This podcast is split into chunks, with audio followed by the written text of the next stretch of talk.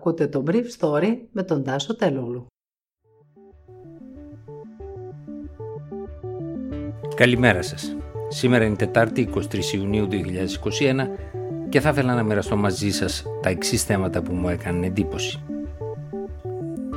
90.000 SMS από την ηλεκτρονική συνταγογράφηση σε πολίτες που δεν έχουν κλείσει ακόμα ραντεβού για να εμβολιαστούν σε μια προσπάθεια της κυβέρνησης να διατηρηθούν υψηλοί οι ρυθμοί της εμβολιαστικής καμπάνιας.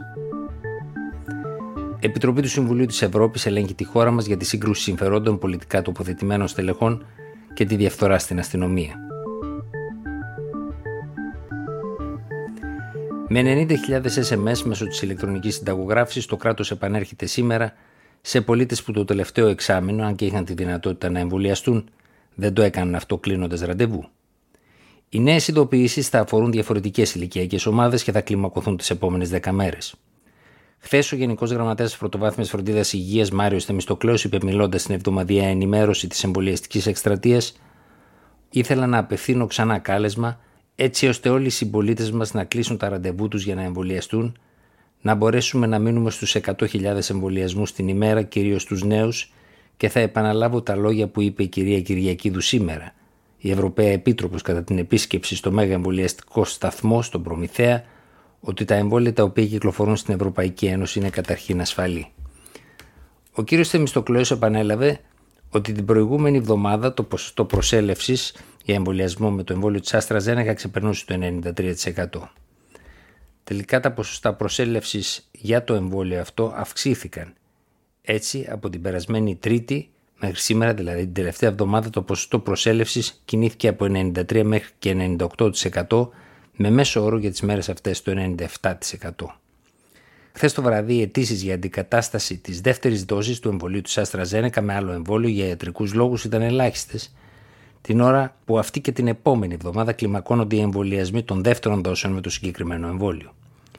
Η πρόεδρος της Εθνικής Επιτροπής Εμβολιασμών, Μαρία Θεοδωρίδου, είπε ότι όπως διαπιστώθηκε στο Ηνωμένο Βασίλειο από μελέτες σε περισσότερα από 12.000 άτομα εμβολιασμένα με δύο δόσεις, η προστασία από το ειδικό στέλεχος με το εμβόλιο της Pfizer ήταν στη δεύτερη δόση της τάξης του 86% και για το εμβόλιο της AstraZeneca περίπου στο 66%.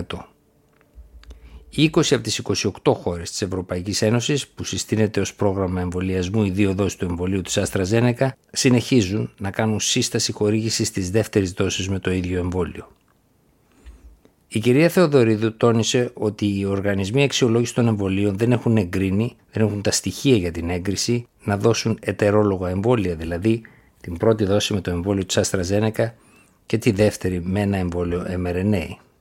Χθες πάντως, αυτό έκανε η καγκελάριος της Γερμανίας Άγγελα Μέρκελ που αντικατέστησε το εμβόλιο της AstraZeneca για τη δεύτερη δόση με ένα εμβόλιο mRNA.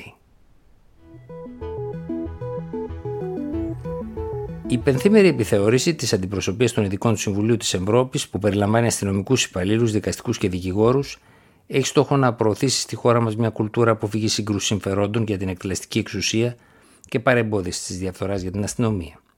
Η επιθεώρηση που άρχισε χθες στο Υπουργείο Δικαιοσύνης αφορά και στη δυνατότητα των μέσων μαζικής ενημέρωσης να υλοποιούν το δικαίωμά τους ζητώντας κρατικά κυβερνητικά έγγραφα ή σε πύρωση του νόμου που επιβάλλει στις κρατικές υπηρεσίες να απαντούν μέσα σε 60 μέρες.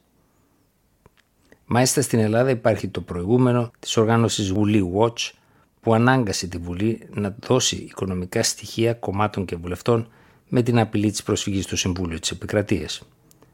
Τον περασμένο χρόνο η δημοσιογραφική ομάδα Investigate Europe βρήκε χρησιμοποιώντας το σχετικό νόμο στη Φιλανδία την επιστολή της ελληνικής κυβέρνησης, της ηγεσίας του Υπουργείου Προστασίας του Πολίτη για την ακρίβεια, για την διανομή των ασυνόδευτων ανήλικων στην Ευρώπη, ενώ την είχε ζητήσει, όπως και είχε δικαίωμα προηγουμένως από την Ελλάδα, χωρίς τη σχετική ανταπόκριση.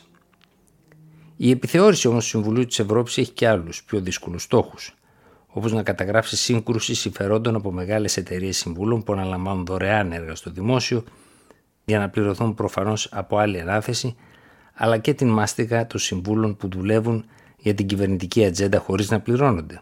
Κάτι που είχε συμβεί και στην κυβέρνηση ΣΥΡΙΖΑ ΑΝΕΛ και αποτελεί πρακτική σε πολλές χώρες της Νότιας και Ανατολικής Ευρώπης. Ήταν το Brief Story για σήμερα Τετάρτη 23 Ιουνίου 2021.